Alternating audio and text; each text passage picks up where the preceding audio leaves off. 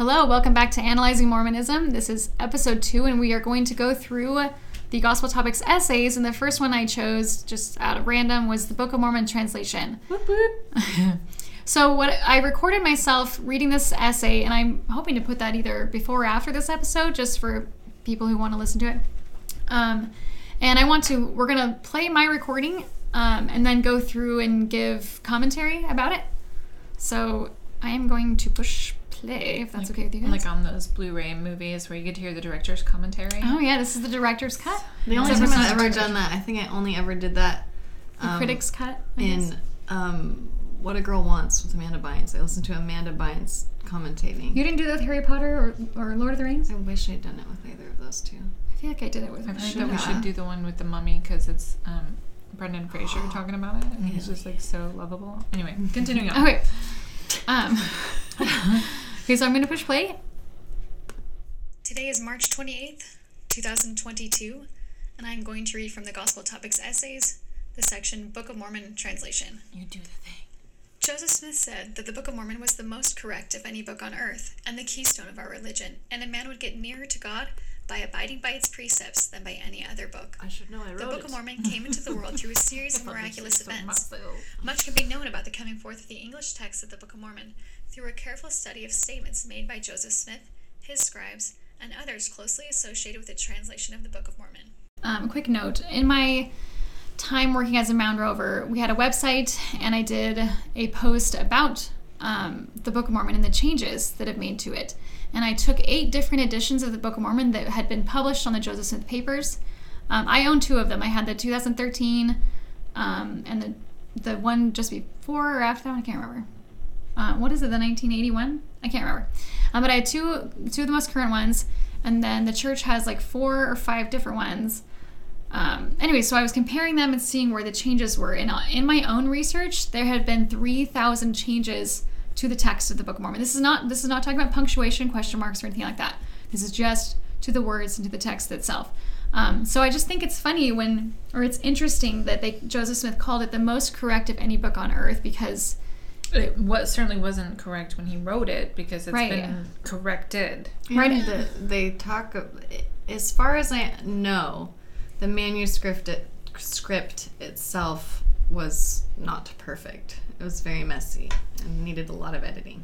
Yes, yes, and, the, and they kind of talk about it here in the essay. So maybe maybe we'll keep going. I just think it's I just think that's worth pointing out. Um, I think I don't know the count specifically, but I think the count is closer to five thousand changes. And the church will say that the church says yes, it's been changed, and they're not major.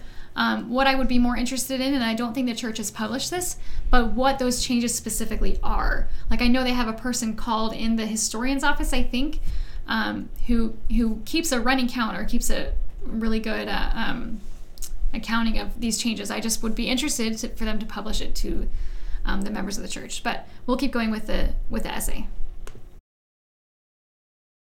By the gift and power of God, Joseph Smith reported that on the evening of September 21st, 1823, while he prayed in the upper room of his parents' small log home in Palmyra, New York, an angel who called himself Moroni appeared and told Joseph that God had a work for you to do. He informed Joseph that there was a book deposited, written upon gold plates, giving an account of the former inhabitants of this continent, and the source from whence they sprang. The book could be found in a hill not far from the Smith family farm. This was no ordinary history, for it contained the fullness of the everlasting gospel as delivered by the Savior. Any comments on that section? I just think it's really convenient that the book could be found in a hill not far from the Smith family farm. Like, was Joseph chosen because he was the one, or was it just like convenient because he was just like so close to the plates? Um, so, so um, I took a natural disasters class at BYU Idaho, and they they talked about this how um, Joseph lived in Vermont, I think, and then because of oh, I can't. I wish I'd done more research before doing this, but a volcano erupted, and it just was so devastating to everything around it that it even hit New York, and the crops all failed. And so that was one of the reasons why Joseph and his family had to move. And so it was so like it was like God pushing him, like get out of here, go to Palmyra because that's where the plates are buried. So it was like a testimony builder that that that had happened. But yeah. Um, but also I think it's interesting. I'm just going to point out because I like this these little pieces of information. It says the angel called himself Moroni. However, in if you look at the history of of the church, Joseph doesn't always call him Moroni. He sometimes calls him Nephi. And I just think that's really interesting. Okay, so historian Dan Vogel points this out in his research. He, he points out that Joseph uses Nephi and Moroni um, throughout the history of the church, and he, he, he proposes that it's because Joseph wasn't sure which name to use, and he was testing them out because of this idea. Of, um, there's sort of a theme in, in the history that Joseph was a necromancer, um, speaking the, to the dead, raising the dead. Yeah, and so because Christ, because Nephi had been, let me see if I get this right. Nephi had been alive before Christ, and people were only res- resurrected after Christ. So that would have been Moroni, right? Um, which I think is really interesting. Um, also, um, if you know the story of Mary Whitmer, she also um, claims to have seen the angel Moroni, and she always called him brother Nephi. So it's not just Joseph; it was other people who were getting the names mixed up, and I just think like that's interesting. using the names interchangeably. Oh yeah, very much. That's very much how it feels to me, anyway. There's just um, inconveniently a lot of Nephi's going on in the history. Nephi one, Nephi Oh, yes, two, yes. Nephi Nephi, three, Nephi, Nephi, Nephi, Nephi. Nephi, Nephi. Yes. Um, so also this idea that that there was gold in in New York in Palmyra. This was not uh, a new thing. Um, as it goes on to say later that Joseph was a treasure digger, and that was a common. Just lots of people thought that there was gold buried here, um, and even someone said. One of the other fellow treasure diggers, I think his name was Samuel Lawrence, um, also claimed that there was treasure buried, and um, so this was just going along with his the magic world view and The fad of the time. Yes, exactly. Anything else to say on that one? On that? This, is this a grammatical error God had a work for you to do? Shouldn't it be Um, has? It might be I don't him know. to do. God has a work for you to do. Or that no quotation, God had a work for me to do. Oh, they. All right, yeah. I'm just confused. I'm like, I don't think I'll, that's, I'll have to check that out. that's just bothering me. okay, so we're gonna keep going to the next paragraph. The angel charged Joseph Smith to translate the book from the ancient language in which it was written. The young man, however, had very little formal education and was incapable of writing a book on his own, let alone translating an ancient book written from an unknown language known in the Book of Mormon as Reformed Egyptian. Joseph's wife Emma insisted that at the time of translation, Joseph, quote, could neither write nor dictate a coherent and well worded letter, let alone dictate a book like the Book of Mormon, unquote. Okay, so Jesse kept giving me looks. What What are you thinking? okay, okay. So the ancient language part. This has been debunkled by many a historian. There's no such thing as Reformed Egyptian. That's not a real language. So I was like, like staring at you. And then the very little formal education, the um, couldn't write, write or dictate a coherent. Joseph wrote masterful letters to his wife. He wrote beautiful sermons. He absolutely we did. Literally have so much of Yeah, in fact, Smith's one of the letters that the church leaders quote from often is called the Happiness Letter, that was um, was written to Nancy Rigdon, which we'll which we'll definitely talk about later. But he has such beautiful letters, and in fact, the main letter that that I worked from as a mound rover was one that he'd written to Emma, declaring that this mound on the on Zion's camp had this had this um, buried white Lamanite named Zelph, and like it was just such a beautiful letter to her. So like, um, I don't know. So that's that's not true. Joseph just absolutely could write well. But and Emma has been known to say things that were not yes, true. Yes, and I'm glad you pointed that out. Polygamy never happened. So, so in this interview that they're pulling this quote from, she she denies polygamy and she knows 100% that Joseph had so many wives. So Like she she had to agree to them. According in the Doctrine and Covenants, he he dec- like what do you call that? He, they, like- there's a polygamy declaration. yeah, where he's like, you need to agree to this, or you'll be damned to hell. Essentially. that, that is yeah yeah. So yeah, so it's interesting that they're pulling out a quote from Emma that um, is very contradictory in nature in general. Just sucks for Emma. Well, and I just want to point out also, it's saying he had um, very little formal education, but like his parents were teachers Yes, and grandparents. and So his dad would teach school um, during the winter, and his mom taught as well, as well as I think the was it the Macks or the Smiths? I can't remember, but but one set of grandparents, if not both, were also school teachers. And so. he went up until third grade, which for us now is like finishing high school, right? yeah, the, I, I what I understand is that they began school at the age of three or four, and I and you would have been it would have been after his surgery. Um, so what, 12? He stopped and started working on the farm. He certainly didn't have the same opportunities as people who were going to, like, Like Harvard. Yeah. like um, uh, who's the Charles Darwin lived at the same Oh, yeah. time, and he lived in a family of I think he was one of two or maybe an only child, and his parents had a lot of money and could send him to a very good school. Joseph didn't have that education, but he wasn't stupid. yeah, that's He wasn't very- an idiot. He didn't wear a dunce hat, and it wasn't this remarkable, beautiful miracle that he could all of a sudden write and read. Wait, I also Like think it's Moses. interesting. I also think it's interesting that it says he was incapable of writing a book on his own. Like, I don't, I don't, I don't think that's a very good argument. Just because, just because nobody's done it, or just because very few have done it, I don't know. Well, like, he did a write- writer, Julia. Uh, so I majored in English, and I have written books. Um, I've been involved in the NaNoWriMo, if any of you have heard of that, where you write where you write um, a book in 30 days, and the goal is to write 50,000 words. And I've done that five times, and it's hard. It's grueling work, but it, but it's definitely possible. Like I know that the Book of Mormon has a lot more words, and it is more complex. It has a lot more ideas and religiosity. I just I just don't accept that as a good argument that yeah, that he couldn't do it because of his education. I don't. I I agree. Yeah, I definitely agree. Mm-hmm. Okay, so we're gonna keep going. Joseph received the plates in September 1827, and the following spring in Harmony, Pennsylvania, began translating them in earnest, with Emma and his friend Martin Harris serving as his main scribes. The resulting English transcription, known as the Book of Lehi and referred to Joseph Smith as written on 116 pages, was subsequently lost or stolen. As a result, Joseph Smith was rebuked by the Lord and lost the ability to translate for a short time. Any thoughts on that one? I just think it's really convenient um, that he couldn't rewrite Yeah. or couldn't retranslate those whole Yes. 116 They- pages. Very convenient. The Occam's razor argument to me, like the most logical. Wait, explain what that is first. Okay, so Occam's razor. I'm gonna Google it so that I can give you guys the appropriate definition.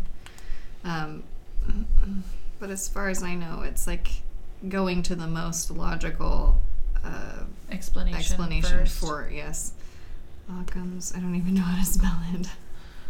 Just say it into your phone. Occam's razor. Occam's razors. Okay, what I one of the, so the church has this narrative, and it's even in the Book of Mormon, where Joseph Smith, the 116 pages are lost, and Joseph says he receives a revelation saying he can't retranslate it because then these people will come and say, "No, we have that. We've um, It's we're proving that it, it's yeah. different than what we have written. We're proving you wrong. This is not from God." Um, where in reality they would have, uh, if I'm, please correct me. Um, they would have to these people who who supposedly stole the 160 pages they would have to go and get it copyrighted and then or go and change it and then get it copyrighted. I guess i'm confused by the by the uh, the whole idea because it doesn't seem like anyone had those intentions. It doesn't seem like that ever was copyrighted. I don't know. I guess I i'm wonder if- confused by this. I wonder if Martin's wife didn't perhaps burn them out of anger. That is that is one of the main theories is that um, Lucy Harris um, was so upset that her husband had given so much money that either she had burned it or stole it or hid it just to prove that Joseph could could retranslate it. Um, Couldn't, couldn't or couldn't retranslate Yes. it. But what did you? So Occam's razor is basically the simplest excl- explanation to something. There's a com- they they have a complicated way of explaining it, but an example of Occam's razor is you have a headache. Oh no, you might have the Black Death.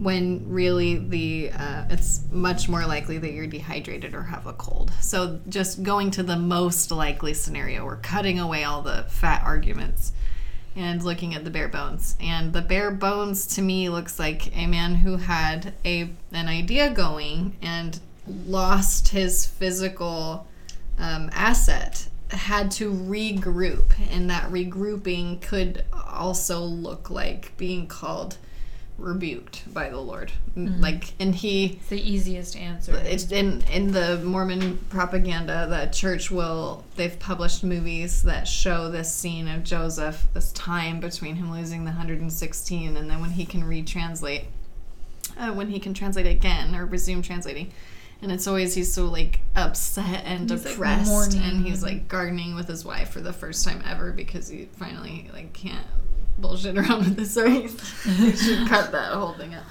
Um, he's he seems really upset, but then it seems like Emma comes back and perks him up and is like, "Go ask him again. Like ask him to give you the information." And I want to know more about that. Does Emma what got him back into writing?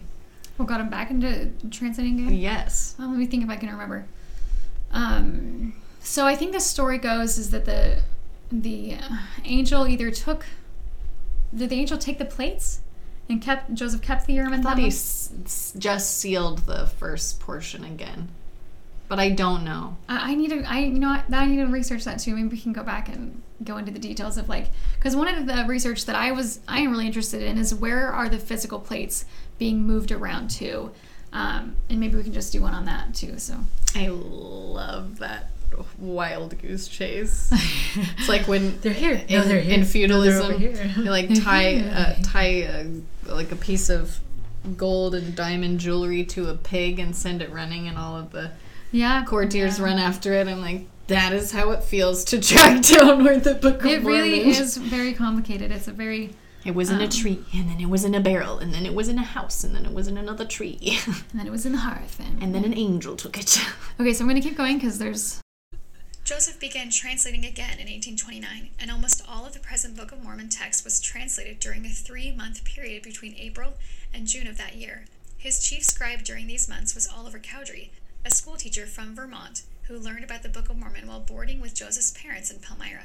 Called by God in a vision, Cowdery traveled to Harmony to meet Joseph Smith and investigate further.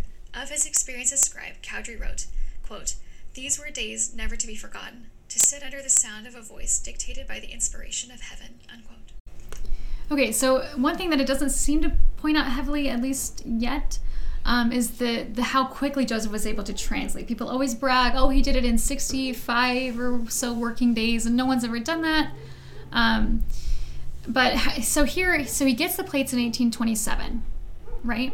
He received the plates 1827. He begins translating 1829. So that's 27, 28, That's two years later. However, Lucy Mack Smith, his mother, says that he had been telling stories from the very first time he had seen, supposedly seen the angel Moroni. So this is like, so if you take a step back, he's had like six or so years to come up with these stories. And Lucy was even saying, you know, that he would sit down by the fire and tell the family all these stories of, of what these people wore and their modes of transportation and things like that. So he he was not he did not just start from an empty brain. He started he definitely had something to go off of.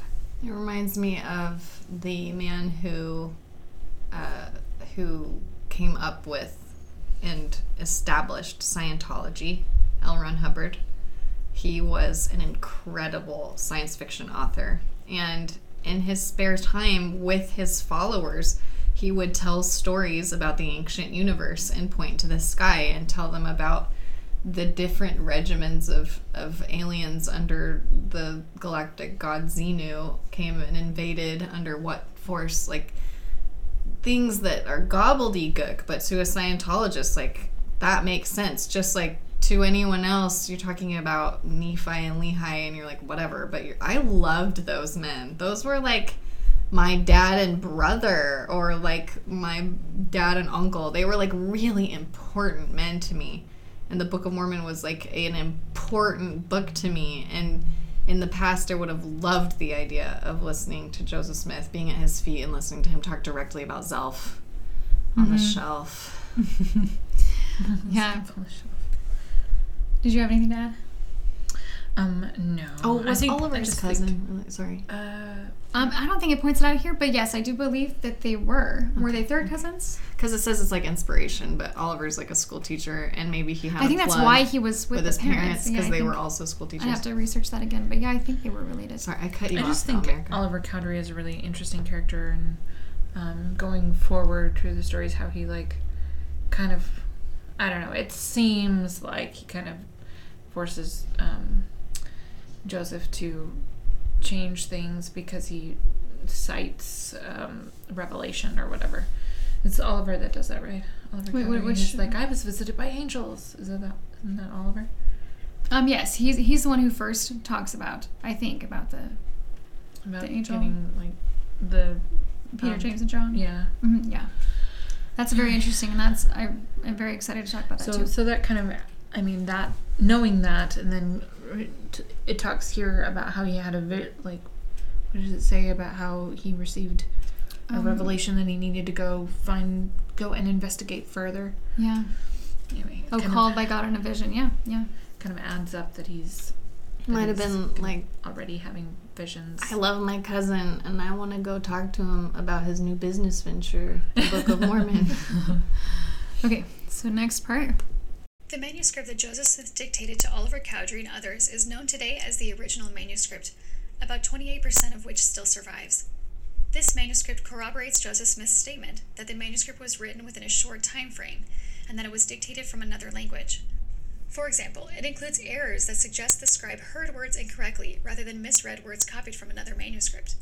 In addition, some grammatical constructions that are more characteristic of Near Eastern languages than English appear in the original manuscript, suggesting that the base language of the translation was not English.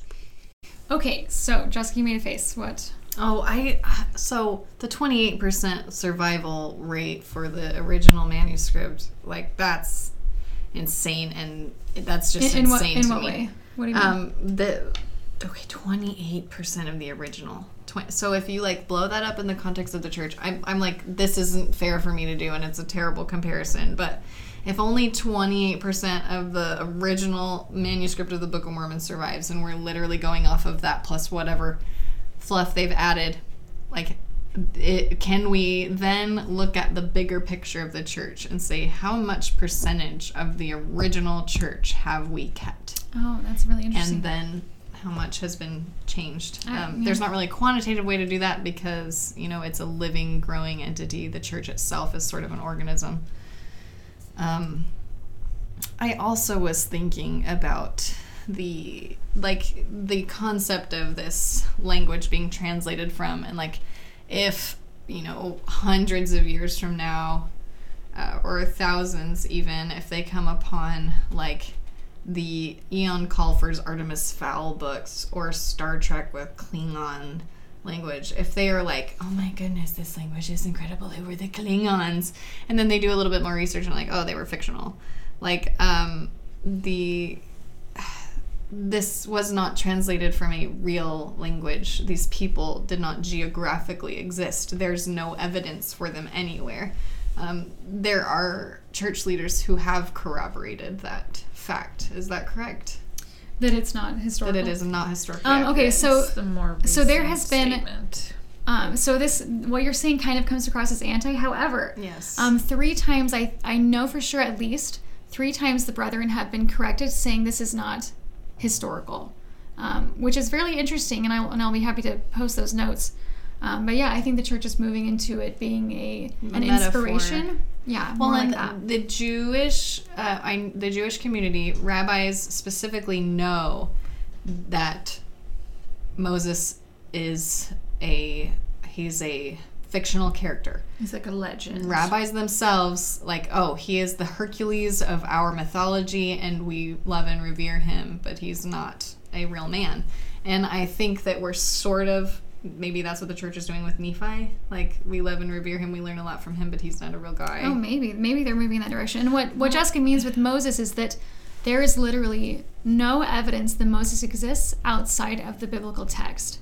So there's it's just not there. none no Well- record of any mass exodus from egypt of a huge number of slaves there was not a ramesses while there was a moses it's not the same the timelines are not uh, there's no evidence There's no evidentiary support. So one one thing that I find to be problematic um, with our church versus, for example, the Jewish church. I don't know that much about um, uh, the, the Jews or their religion, um, except for that I know that they argue about the meaning of you know whatever text.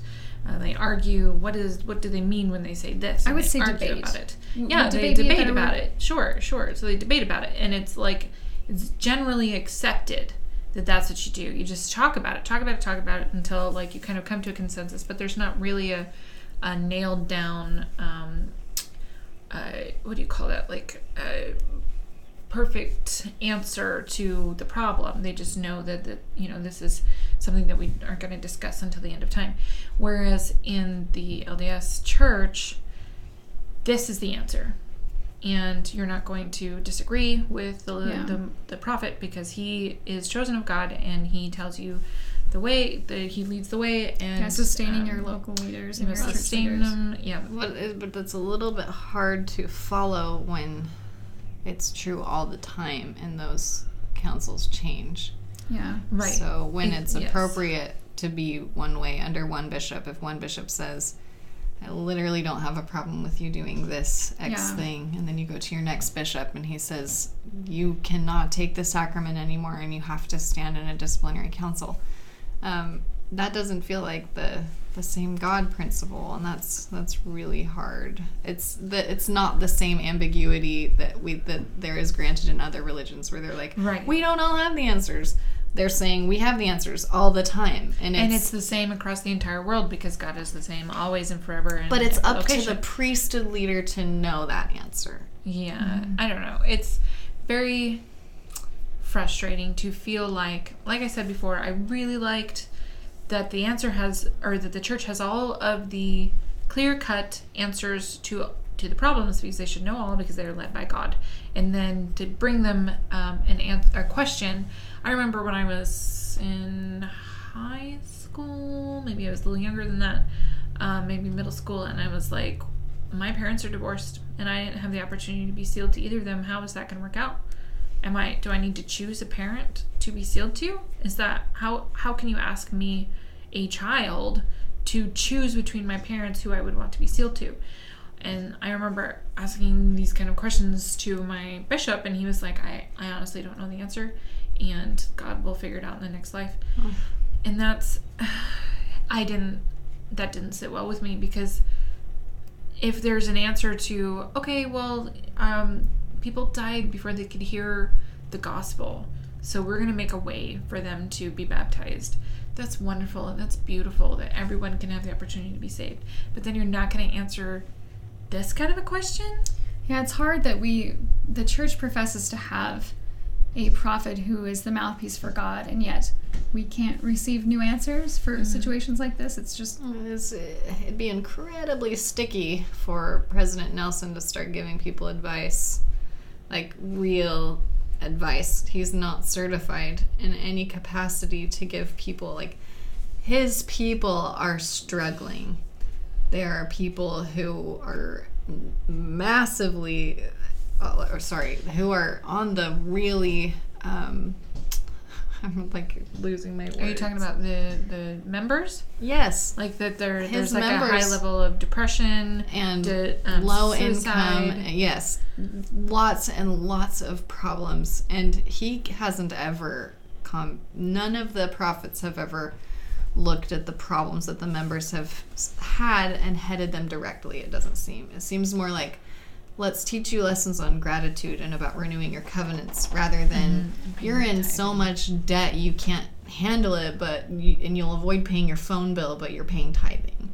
Those it, it just feels a little bit off balance like if if why aren't the relevant things being talked about? Um, just to bounce off that a little bit, because we're talking about the Book of Mormon, it's interesting to me that the problems of the church is so the Book of Mormon is said to be written for our day, specifically for us. Um, and I'm pretty sure it says that a few times in the text. there's a seminary song about it Really? i remember it i'll sing it for you okay. Um, but so it's interesting that the biggest problems that the church is dealing with now, which I would probably say is LGBTQ. Um, and just like you said, financial things, like there's so many different other, like depression. I don't know, just other Anxiety. things. The Book of Mormon doesn't um, touch. this it just doesn't talk body dysmorphia like literally Imposter syndrome um, and the every pandemic uh, the pandemic yeah there's no no revelation for war. the pandemic uh, well, Yeah, it talks the- about war, but it's like it's.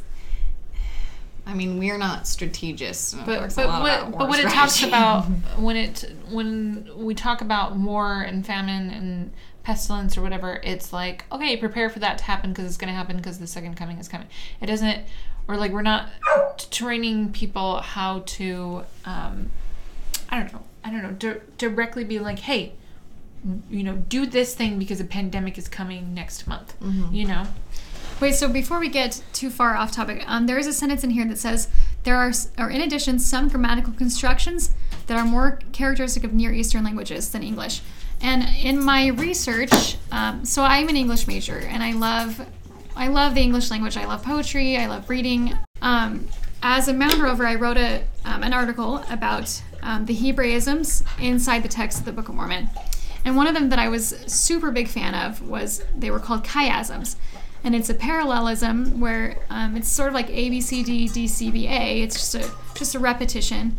Um, and I thought that was so interesting because because it is a Hebrew style of writing and it's all over the Book of Mormon and it's just so fascinating and it's just It's very lovely and poetic. it is. It's just so poetic. But then I realized that Joseph Smith, in his letters, they are also, many of them have um, chiasms in it. And his construction of the Doctrine and Covenants also has chiasms. And the Book of Abraham, which we know, um, which we'll talk about later, is a. These are all contemporary writings. These are all. These aren't these aren't ancient texts, but they all have Hebraisms in them, and so that um, kind of hurt me. I guess hurt my. um, that this wasn't oh this thing that I thought was evidence of the Book of Mormon really isn't. It's really not special. It's it's just characteristic of Joseph Smith. I, I- yeah, I felt similarly when, well, you can we can cut this out if it's inappropriate, but there's when you I found out that when you go to the temple and receive your um, new name for your endowment, it is not generated based on your personal relationship with Heavenly Father, like your kind of hope and think. Well, yeah, because I thought it was in like your eternal name, like your name before you were born, and it would be called forth to the resurrection. But no, like literally, my sister and I were um, endowed on the same day, and so now I know her eternal name because we have the same one. It's just it's um, generated based on the day. They pick a name per day. And Yeah, so I think a lot of times we have, specifically with that, um, I think the story went is that this is your name that you had in heaven, when it really isn't. It's, and I and I knew that going into the temple. I guess you, I guess you didn't, did but not. so what is the purpose if it's not it's symbolic. Because to me, it was always symbolic. Because You're drinking loud, Charlie. You have a Sorry dog about that. Hopefully, you guys can still hear us. Um, but while he's still drinking, um, so while I was in the temple, um, I said, "What happens if my grandma was with me?" And I said, "What happens if you forget?" And she's like, "Oh, you just call and tell them what day you got your your endowment."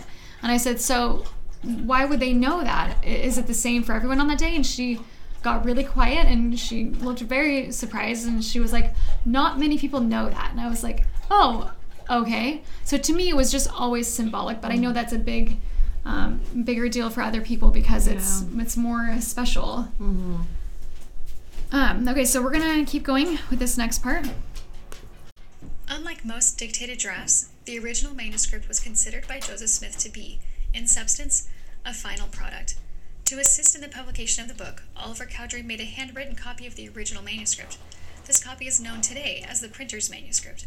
Because Joseph Smith did not call for punctuation such as periods, commas, or question marks, as he dictated, such marks are not in the original manuscript. The typesetter later inserted punctuation marks when he prepared the text for the printer. With the exceptions of punctuation, formatting, other elements of typesetting, and minor adjustments required to correct copying and scribal errors, the dictation copy became the text of the first printed edition of the book. Trans- Um, I don't know if I agree with that. Well, agree with what? so if did you guys have other thoughts? Well, I, I have questions, but I want to hear your thoughts. Okay, so it says with the exception of punctuation, formatting, and other elements, um, the dictated the dictation copy became the text of the first printed edition of the Book of Mormon. Um, so maybe maybe the first edition I'd agree with, but I don't Not the, I don't think I'd agree with the other ones because because there was so much more than those things that were changed. There were whole phrases. There were there were words. There were names that were changed. Benjamin's name was changed to Mosiah. There was whole sentences. I don't know. I just yeah. But I, but I guess maybe the first edition. Maybe that's was true. it changed by Joseph or was it changed by like Brigham Young? No, it was changed by Joseph. So the Oh. well, so Oh. well, okay, that's a good question. Okay, so the first four editions were during Joseph Smith's lifetime, if I remember correctly. Again, I did this research a while ago. So we have the the uh, original manuscript, the printer's manuscript, um, 1831, 1838. Um, actually, I don't remember, but there are, but the first four he did oversee, so he was the one changing them. But the changes after that um, were made by by other people. by So other the printer's manuscript was that edited by the person, the typesetter. No, so the printers. Oh yes, yes, yes. So the original what I thought. manuscript was was put down. Yes, the the printer's ma- no no. The original manuscript was tucked under one of the buildings and it got water damage. That's why we only have twenty eight percent. The printer's manuscript they gave to Grandin. Oh wait, then I misunderstood that comment earlier about the twenty-eight percent. Yeah, and that's what I was wondering. But still, I think your comment holds. Is that like we only have How this much much of the original of the original and we don't. Yeah, I misunderstood that. the So this document also did not have punctuation. Yeah, neither the printers or the original, or no, no, yeah, original and printers. Neither Joseph's nor Oliver's copies had. Yeah, so um, so the person, I think it was Grandin, um, the printer guy. He added in all Poor these things. guy. They, it's like they skipped the editing process and went straight to print, and he's Yeah, like they- they having really to did, be their editor while he prints. Like, Yeah, guess I'm gonna have to read through another page, add all the periods. Yeah, and- that's that's exactly really what he did. interesting because in seminary and BYU Idaho, when we studied the scriptures, they often would would point out how sentences were set up, where like dashes were, where the sentence ended, like because it was important, like, the- it would significant. like it was significant because it would draw Oh, you know, attention. I've never thought about that. Yeah, because it draws attention to whatever point they're trying to make. And When the it was, seminary it teacher was is just like, this. yeah, like, and then it's just like as uh, somebody editing the the book had to add in stuff, you know. That's I've never thought about like that. the way that they like I remember whole lessons talking about where they separated verses and that like didn't even happen until Yeah, so I have a copy of the 1830 edition of the Book of Mormon, and it, and it just looks like a novel. There's just paragraphs, and there's no verses. It's just big blocks of text. So, yeah, so even that was very different, and I don't think that changed till late, till much later. yeah. I don't know, it's just all very interesting. Very interesting. Okay, so we're gonna keep going. instruments. Many accounts in the Bible show that God transmitted revelations to his prophets in a variety of ways. Elijah learned that God spoke not to him through the wind or fire or earthquake, but through a still small voice. Paul and other early apostles sometimes communicated with angels, and on occasion with the Lord Jesus Christ. At other times, revelation came in the form of dreams or visions, such as the revelation to Peter to preach the gospel to the Gentiles, or through sacred objects like the Urim and Thummim. Okay, what were your thoughts? Jessica laughed. I laughed because um, Elijah learned that the God that God spoke to him not through wind or fire or earthquake, but through a still small voice. How many prophets have been spoken to through wind or fire or earthquake? That's very true. and like he'll he'll threaten pestilence and famine and all that, but like the prophet doesn't just get but like Moses got the tablets well, even in yeah, and in Third Nephi, there was a speaks was through a burning bush and Moses. so he's not like sorry. So this is a this is an argument of ignorance, I guess. They're hoping that, I can't remember what that's called, but uh, yeah, that's really true. God God, does speak through wind. He does speak through fire. He does speak through earth. He literally does. He like literally does those things throughout the.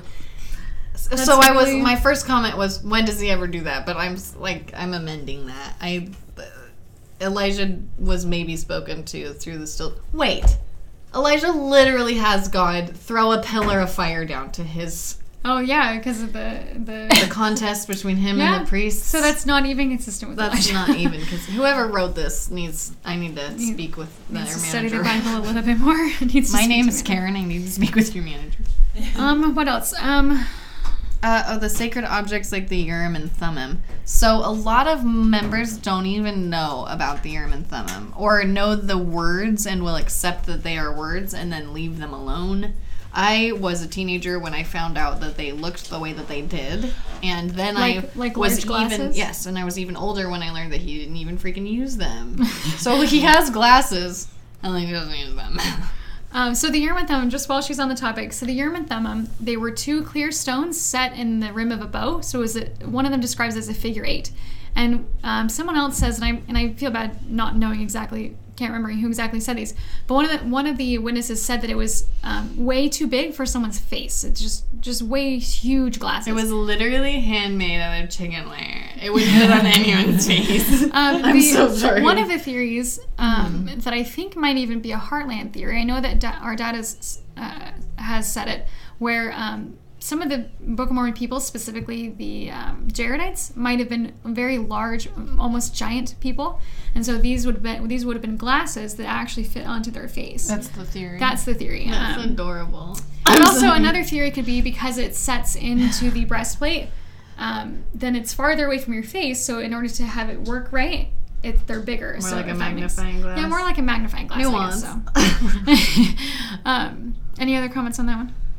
I'm sorry Um, for the. I big things. thought the Urim and Thummim was like, I don't know, like just something small you hold in your hands, like to translate, and it wasn't.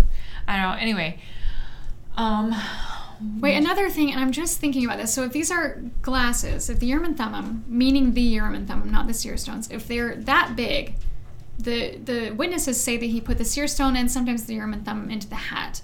How is that going to fit in his hat? just like set in Just there. like shove it. I don't like know. Fold doesn't it all really- up.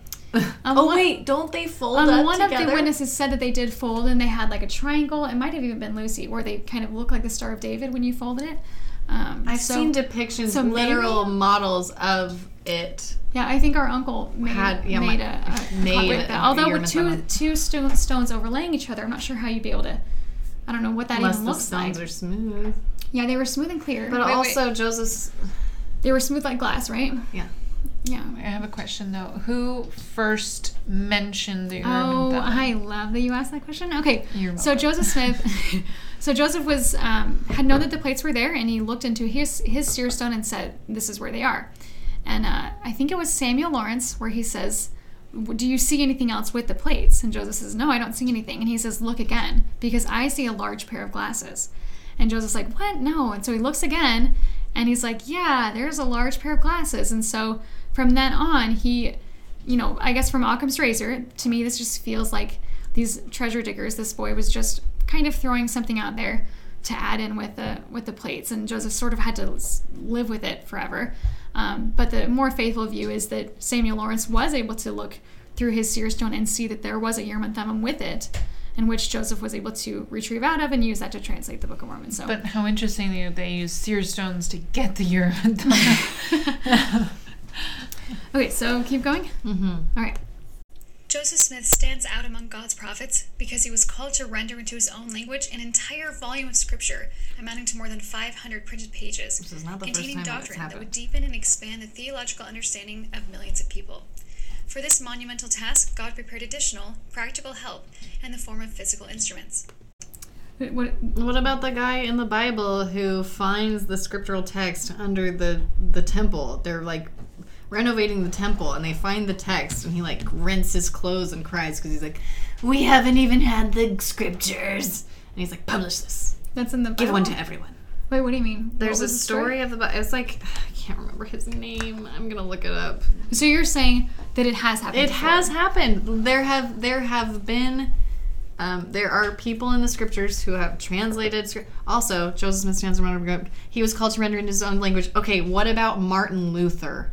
He transcribed the Bible from Latin. to Oh, yeah. German. That's very Did true. God not call Martin Luther to get the Bible into But English? also, also other people starting religions at this time also wrote books too. So I, I'm even Strang. I think did he write? I, I feel like he wrote. Strang.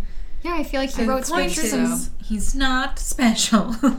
so the church is setting it up like he is very unique, when in reality, this probably isn't as unique as the church is trying to set it up. I'm gonna keep going with the next paragraph while you're looking Oh that up. shoot! Sorry, Okay, so next part. Joseph Smith and his scribes ah. wrote of two instruments used in translating the Book of Mormon. According to witnesses of the translation, when Joseph looked into the instruments, the words of Scripture appeared in English. One instrument, called in the Book of Mormon the Interpreters, is better known to Latter day Saints today as the Urim and Thummim. Joseph found the interpreters buried in the hill with the plates. Those who saw the interpreters described them as a clear pair of stones bound together with a metal rim. The Book of Mormon referred to this instrument, together with its breastplate, as a device kept and preserved by the hand of the Lord, and handed down from generation to generation for the purpose of interpreting languages. Okay, so we talked about how it looks. Um, one thing I wanted to point out is in my own research on the eight editions that I was comparing, um, it actually doesn't call the Urim and Thummim, um, what, what is the word it used?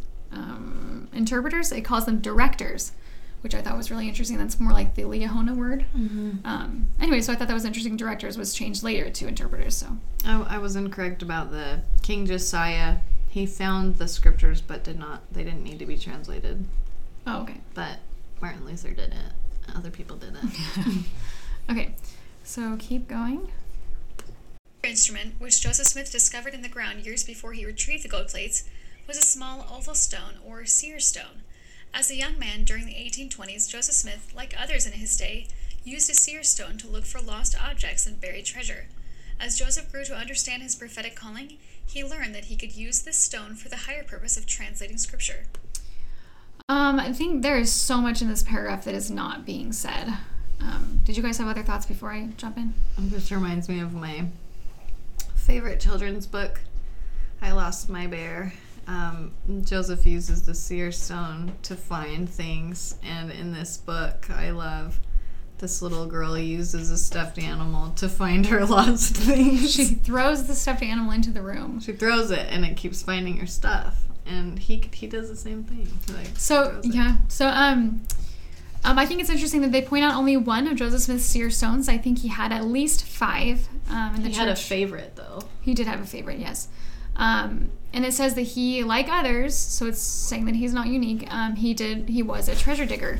Um, so Joseph Smith, um, by the historian D. Michael Quinn and Dan Vogel, they both say that Joseph Smith went on 18 different treasure digs, and he was even put on trial um, and was found guilty of of doing this, of being uh, this kind of con man. Yeah. He yes, because he was he was taking people's livelihoods. It wasn't just a an innocent little day trip thing. It was weeks of excavation on a person's land. These were land. huge holes, and of these 18 treasure digs, um, Joseph found nothing. He, his, which is really interesting to me because in the trial itself, these these men are so convinced that Joseph was real, that he was genuine.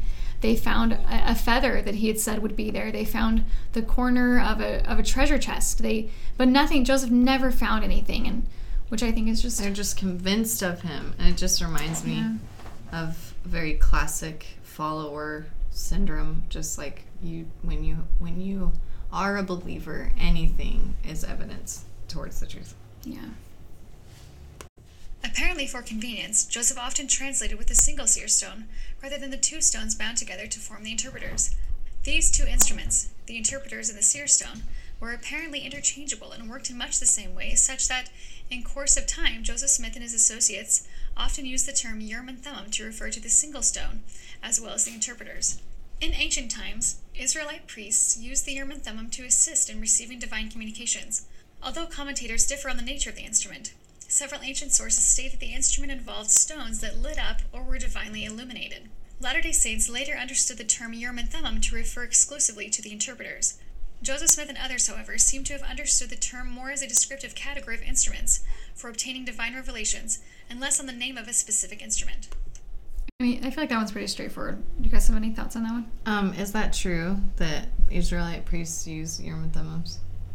It is in the scriptures. Um, it's in the Bible. I knew that they had plates and Yeah, they had it- symbols on them, Yeah, they had. They would wear a chest plate, as far as I understand, and it had lots of different stones on different them. stones. I, I Um, was aware of that. Yeah, I don't. I'm not. Seems very pagan. I don't feel like we learned. We The Latter Day. Saints later understood the term Urim and Thummim. This is very funny to like. We learned as a collective group of millions of people. We all know this. Yeah, so so it's really hard when you look back. I think they're pointing this out because it's hard when you look back on the the historical documents um, to see what they were talking about. Um, whether he was using the Urim and Thummim as in the two stones or the one stone, because a lot of people find it um, problematic that he was using the seer stone to translate the Book of Mormon when he was using the seer stone to con people to find treasure um, buried by Captain Kidd, buried by uh, Spanish people, like Indian, uh, indigenous, indigenous peoples yeah. So it's people just find that very problematic where this one instrument he's doing it through through magic and through occultic practices and he's using the same thing to translate this supposedly sacred record. So And why does it say that the Latter day Saints understand it as something, but that Joseph Smith and others understand it as something else? Like, is there Because- important between that distinction? Um, so so back then they used those interchangeably, but now we see that as problematic. So the church is trying to, it seems to me, trying to separate those two, um, because one of them is the Urim and Thummim is was preserved by God. It was kept there forever. It was passed on from Jared, and it, it got It was to not the seer stone. yeah, it was not the seer stone. So I think the church is trying to separate this unsacred thing why, with the sacred thing. Why would you need a stone? Like, what is even the purpose of of keeping the Urim and Thummim through thousands of years? So if he could just use a, a, a One of the Well, and what's the point of preserving the plates if he can just use the seer stone in a hat? Yeah, and that's Uh-huh. another thing that doesn't seem to really point out. So, so there's a lot of accounts where, oh, maybe it does later, um, where Joseph doesn't even have the plates in the house while he's all. translating. They're, They're in a tree. They're in a. They're outside in a log. They're in the barn. They're they're not even there. not so in the house. so there's two problems here, and I think even some of the prophets have pointed this out. There's the problem of why did God preserve the Urim and Thummim when He's just going to use a seer stone that He found during a dig, and why is why are they going through so much trouble to to keep and preserve and to make these gold plates when Joseph isn't even going to use them? So think that's why they're trying to separate two. Also, like, why in my entire 30 years of life did I not know, and when I heard about it, found it ridiculous, that Joseph Smith used a seer stone in a hat? It's not what we were taught. We we saw something different in the church produced movies that they showed in the uh, temple. Like, uh, they the very centers, carefully centers. did not show anything like that. But uh, when I talked to my mom about it, she'd heard about it. She'd heard about it years and years ago. I didn't find out till I was after I was married. I Yeah. had to level with my husband about it. I didn't find out about it until I was talking to you two about the the church, and I was like, "No, that didn't happen. That's ridiculous. I ridiculous." loved like talking even to you too about I- I remember even my- as sorry, sorry, just really quick. Even as a person who didn't believe in the church anymore, You I found that to to be ridiculous. I was like, I can't. I like, also that, can't believe that. that. That cannot be true because that sounds ridiculous. I, I remember the very first time I heard about it, I was just thinking about this. Um, the church in, in their ensign, they published pictures of it. And I was so shocked and so disturbed. And I remember contacting your husband and I was like, What is this? What is going on? And he was like, What's wrong? You don't you don't believe that? I'm like, why are you struggling? my and husband. I was like, it's a rock. I'm like, why? He's this like, but it's doesn't make any magic. sense. My, he like he, I think uh, my ex husband nuanced the rock magic view so well that it kept a lot of us in for a lot more years. At least Well, to I me. think- I think that's going to be true of. I know my mom, for example, loves magic rocks. That's not what she would call them, but um, it works. It could connects for her. It makes complete sense. Did not make sense for me because I did not believe in Well, and my magic worldview. And my scientific brain says so so many people back then had seer stones. It was it was very common. This is not unusual. This is not unique to Joseph Smith. But my question now is why don't people have seer stones now? Why can't the church look into that, put put that in a hat and, and, and see something? Why What? what's did, That sounds like an insult. did it run out of batteries? That hat, see something. like I, I just don't understand. Like, Well, why doesn't why- President why Nelson receive revelation through why- his own stone? Why Yeah. his? Yeah. Yep. He did yep. that on video, right? Yeah, um, he to um, show. Yeah, Nelson demonstrated. He put his face in a hat to demonstrate what it was like for Joseph Smith. which is insane to me that like the president of the church confirms that that's what was happening. I don't know. It's This- interesting to me that there are still members of the church that don't believe this. Like, there was a recent interview on Mormon Stories podcast with Rod Meldrum, who is the almost like the the leader guy of the Heartland theory, and he 100% um, refuses to believe that Joseph um, used uh, the seer stone in But it's the truth. and the church is even saying it here. So, That's really wild. Rod Yeah. Meldrum, huh? It's got some interesting opinions. Okay, so we're gonna keep going. Some people have balked at this claim of physical instruments used in the divine translation process, but such aids to facilitate the communication of God's power and inspiration are consistent with accounts in Scripture. In addition to the Urim and Thummim, the Bible mentions other physical instruments used to access God's power the rod of Aaron, a brass serpent, holy anointing oils, the Ark of the Covenant, and even dirt from the ground mixed with saliva to heal the eyes of a blind man.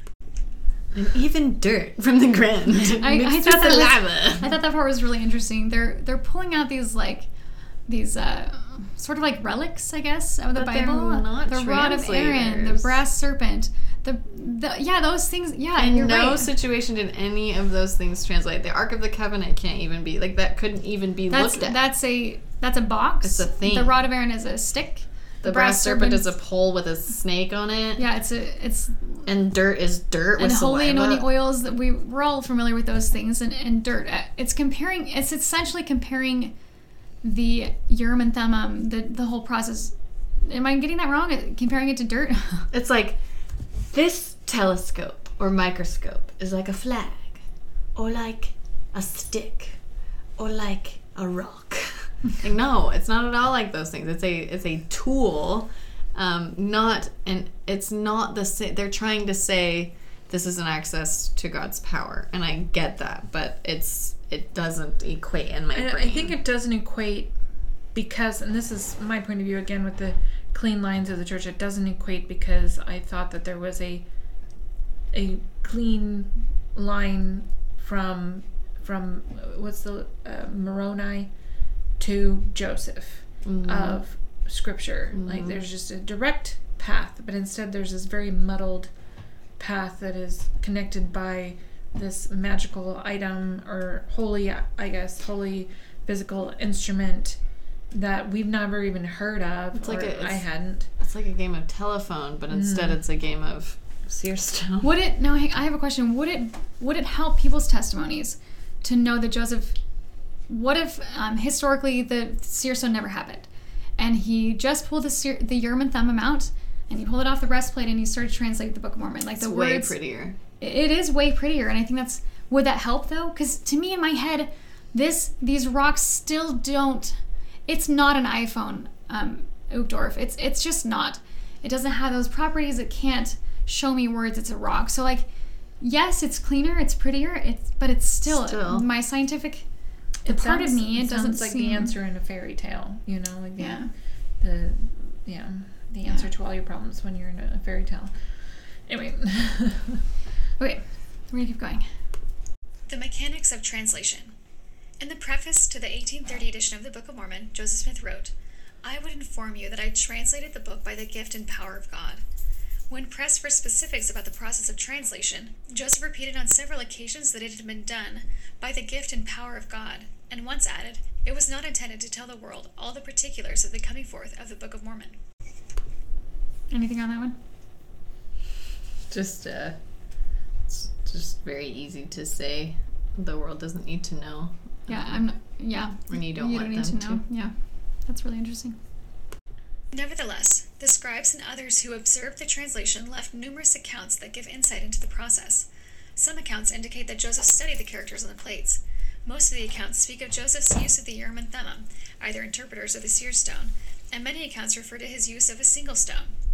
According to these accounts, Joseph placed either the interpreters or the seer stone in a hat, pressed his face into the hat to block out extraneous light, and read aloud the English words that appeared on the instrument. The process as described brings to mind a passage from the Book of Mormon that speaks of God preparing a stone which shall shine forth in darkness unto light. Um, right there, I think it's super interesting that they're using um, to help you believe the Book of Mormon. And we're going to share you a passage from the Book of Mormon, or to help you believe. I don't know. Does that sound? It's cyclical. yeah, it's- Yeah, it's yeah, just cyclical. Yeah, it's just The prophet said it, so you can believe it. It's like saying we know God exists because you can read the Bible, and like the Bible, the Bible's true because it says it's true. Like Yeah, it, the Book of Mormon. Yeah, that's just. Book of Mormon is true because there's a passage in the Book of Mormon that says it's true. And I just think it's just straight out. The church admits he stuck his face in a hat, and he translated. Like, Words appeared onto a rock, is what they're standing by. yeah, Words appeared onto a rock in a hat that Joseph Smith put his face on, which he then relayed the words to his scribe. Mm-hmm. Mm-hmm. yeah. Yeah, that's what they're going. That's their story, and they're sticking to it. If mm-hmm. I were hearing that story, like as a Oh, if you'd heard it from the time you were five, you would have accepted it. That's and I have accepted it. Like I understood that he. Well, you're right. The hat part I did not know mm-hmm. about, but I the fact I did accept Joseph Smith's story, but I don't, I can't blame people who have to think twice about this process because I do now. Mm-hmm. Even though I wholeheartedly I went door to door to preach this man's message. Yeah. It's just hard. Scribes who assisted with the translation unquestionably believed that Joseph translated by divine power. Joseph's wife Emma explained that she frequently wrote day after day at a small table in their house in Harmony, Pennsylvania. She described Joseph sitting with his face buried in his hat with a stone in it and dictating hour after hour with nothing between us. According to Emma, the plates often lay on the table without any attempt at concealment, wrapped in a small linen tablecloth. When asked if Joseph had dictated from the Bible or from a manuscript he had prepared earlier, Emma flatly denied those possibilities. He had neither manuscript nor book to read from. Emma told her son, Joseph Smith III, The Book of Mormon is of divine authenticity. I have not the slightest doubt of it. I am satisfied that no man could have dictated the writing of the manuscripts unless he was inspired. For when acting as a scribe, your father would dictate to me hour after hour, and when returning after meals or after interruptions, he would at once begin where he had left off, without either seeing the manuscript or having any portion of it read to him. Any thoughts on that? Emma has lied to us before. and so it's really hard to Okay, yes. Um, one thing that the church seems to be um, n- unable to deny is that Joseph used the Bible. He had he had a copy of the Bible with him, and when Oliver was um, writing those um, Isaiah chapters or the chapters that Christ was speaking from, he's just pulling from that specific Bible because they had the same errors, they had the same layout. Um, but Emma doesn't. Evan doesn't say that they had a Bible in there. Um, neither, no one else says that it was there, but it was. It's just word for word this edition of the Bible. So and, and that is one of the points in the CES letter is that Yeah. the translation process involves the same uh, mess ups. What are those? Word for errors. or- errors as his his specific family copy of the Bible. And which is also interesting to me because so he's using a Bible to copy those biblical chapters in the Book of Mormon. But then later when he does his translation of the Bible, they're now different again. So the Book of Mormon is the most correct book, but even the passages that come from the Bible needed to be corrected. It's just interesting to me. Mm-hmm. Another scribe, Martin Harris, sat across the table from Joseph Smith and wrote down the words Joseph dictated. Harris later related that as Joseph used the seer stone to translate, sentences appeared. Joseph read those sentences aloud, and after penning the words, Harris would say, written. An associate who interviewed Harris recorded him saying that Joseph possessed a seer stone by which he was unable to translate, as well as from the Urim and Thummim, and for convenience, then he used the seer stone. So yeah, literal words written on a rock. Very convenient. Yeah. Well, and I just want to point out, um, they keep talking about Joseph as if it was like a miracle that he like wrote this book while staring into a hat. Um, first of all, like you said, this could be an exaggeration or false memories or whatever. Um, that that this supposed thing way of translating was the way it happened the whole time, but also there are very intelligent people with photographic memories that have created like there's um i want to say autistic people is that still a, a thing where they like remember a skyline and can draw it from memory L. Like- Ron Hubbard was a brilliant writer, and I think that's why he could pull things from his brain to mm. just paint a gorgeous science picture for his listeners. Mm-hmm. Like mm-hmm. Joseph Smith could sit down for hours. This was the same as the one Dave Koresh. He would preach for hours and hours and hours about the Bible, and no one stopped him. Like charismatic, smart men with a plan can sit and talk for hours. Like I was married to one of them. Like Yeah. this was absolutely possible. So also, I want to point out that the Book of Mormon is basically um, the story of the Mound Rovers theory. Um, the or this story, the, this it was a very popular idea. There was a whole bunch of books written about it. Um, where these Mound Rovers, there was a group of of uh, in, of indigenous peoples that came in, built all these mounds, huge civilizations, and the white um, indigenous peoples were wiped out by a dark-skinned um, indigenous people. So Which is it, just it was just true. it was It's just it was just really popular and so joseph coming up with a story. So you're saying there was more people at that time that believed this thing, and he, Seer stones were popular. Yeah, I guess I keep this thinking of- this idea was popular. Yeah, I guess I keep thinking of um, when Twilight came out, and shortly after that, there was just Vampires. vampires, romance novels everywhere. And Like, everybody thought, oh my goodness, what if the Hebrews were actually why there are people in the Americas? yeah, like what what, if if they these, were people what if from these people here are Hebrew? What if they are? And so that was not unique to Joseph Smith. We'll keep going. The principal scribe, Oliver Cowdery, testified under oath in 1831 that Joseph Smith found with the plates from which he translated his book two transparent stones, resembling glass, set in silver bows, that by looking through these he was able to read in English the reformed Egyptian characters which were engraved on the plates. In the fall of 1830, Cowdery visited Union Village, Ohio, and spoke about that translation of the Book of Mormon.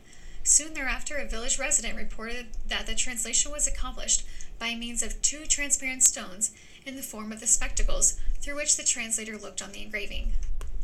Who is the village resident? I know. I keep wondering about that. It's interesting that they're pulling out this some random village resident to say something positive about. I've like read lots of, uh, I've read lots of articles from like the New York Times and like um, uh, that's the only one that's coming to me right now. But like the other reputable articles, and they don't do stuff like that. You don't just say, a, a passerby remarked. It's like so and so on the scene who's from this place said this comment in this context. Like, there's gotta be And so the footnote says, "Goodwillie Shaker Richard um, three witnesses. See David Whitmer interviews the restoration a restoration witness." So maybe we have to look into that and see. But yeah, it's just interesting that they're just throwing out a throwing out a name. oh, Conclusion Joseph Smith consistently testified that he translated the Book of Mormon by the gift and power of God. His scribes share that testimony. The angel who brought news of an ancient record on metal plates buried in a hillside and the divine instruments prepared especially for Joseph Smith to translate were all part of what Joseph and his scribes viewed as the miracle of translation. When he sat down in 1832 to write his own history for the first time, he began by promising to include an account of his marvelous experience. The translation of the Book of Mormon was truly marvelous. The truth of the Book of Mormon and its divine source can be known today. God invites each of us to read the book, remember the mercies of the Lord, and ponder them in our hearts, and ask God the Eternal Father in the name of Christ if these things are not true. God promises that if you shall ask with a sincere heart, with a real intent, having faith in Christ, he will manifest the truth of it unto you by the power of the Holy Ghost. And that's the whole essay. Did you guys have more thoughts? So did Joseph Smith write about it in his account in his own personal history? Did he write about the translation process? Um, I don't. I haven't read the whole thing. What I think is interesting is that um, 1832 is when he first writes about the first vision, which I just thought was interesting. Um, but he also changes it a lot from from the first time he attempts to write the history um, to the second time, because in the second time, the pause, pause for a second. Sorry, 1832 is the first time he writes about it. When did, according to him, did he receive the revelation Of which one? that he's talking about, the thing, the God the Father? Oh, that's me. I'm just inserting that. So he, he claims to have seen God in 1820, but he writes about it 12 years later in 1832.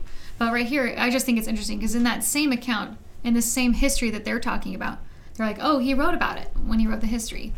Um, he also wrote about that was the first time we heard about him seeing only Christ. Was it no. in him recounting the translation of the Book of Mormon as well? Um, yeah, I haven't read I haven't read the whole 1832 account, so or 1833. I think it was published in 1833. And then we, of course, at the end, invite the audience to check it out. and Wait, okay. about it. Wait, I want to re- return to this. So in 1832, 12 years after having the revelation or the the first vision, he writes down what story? Uh, well, that's that's another essay, um, but he wrote down the first vision. That was the first time he he or anyone else had written down the first vision. But he in that first vision, he claimed to have seen Christ. It changed. Only Christ. Only Christ, and it changed later in 1838 to him seeing two figures, and then in 1842. Is that in topics essays? That is one of the topics essays. So maybe we should tackle that next. Um, but yeah, I just I was just making. Like, it's interesting that they're pointing out the 1832, um, when that's also problematic about the first vision. Um, one one thing that I feel like is a theme through this whole essay is they're saying, oh, everyone has been saying this. Joseph consistently testified.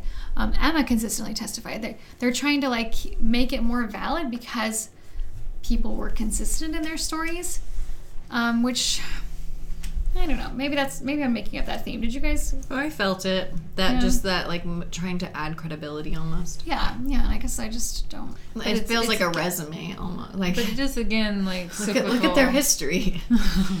It is again cyclical, like uh, Joseph testifying of him, his own self. You know, I don't know, and Emma testifying of the person that she was. Joseph said frequently that he was a prophet.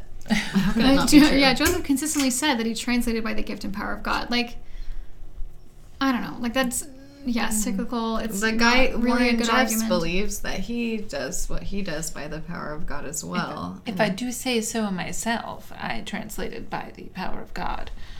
Right. Yeah, no, right. no one's arguing that he, he, he's not being consistent about the gift and power of God. But I, I don't know. They like it to It's just an interesting. I don't know. I don't know. Okay, so overall, what were your thoughts on the Book of Mormon translation process, or this essay specifically? The essay leaves a lot out. It feels a lot like the Saints version, Um, yes. where it's like, here are the very basic faith building quote unquote facts. yeah, Just the very sugar glazed wheat, like shredded wheat version, where like there's a whole lot of steak and potatoes that are not being talked about. yeah, and I noticed that as an active member as well. One thing I think is interesting is my recording of this essay is is ten and a half minutes, but we've been talking for over an hour, so it's just. I guess that shows, you know, that they are leaving a whole lot out, or there's a whole lot more to talk about. And, and looking at the footnotes, there's so many footnotes here. Um, by the end of it, there's 34 footnotes, which I encourage you to go look at and actually look at the sources. They'll they'll only show you the source, and I'm guessing they do that in their favor because it doesn't it doesn't give you the whole thing. But but go you would have to go and buy the book to read more about it. or you'll learn more things that add to more questions. Is I guess what I Right, was. but it's a more getting at. hurdle. Yeah, They're giving you a hurdle yeah, that's true. to yeah. get to more information that may be disfavorable. Yeah. What I want to do is when we get to the polygamy is to definitely look into all these sources because or look into all these footnotes because They'll be important. because there's a whole lot there that they that I already know they don't say. Um, or leave out. yeah, yeah. Any other thoughts before we close this episode? Thank you all for your time. Yeah, thank you for listening. Um, if you guys have more things you want to add, or if we've gotten anything wrong, uh, I know we weren't um, super read up on some of the sources we spoke on. So if you guys um, have those, um, throw them our way. But Or if you would like the the sources, Julia Oh, yes, is yes. very well sourced and can provide those. absolutely. Okay, well, until next time. Amen.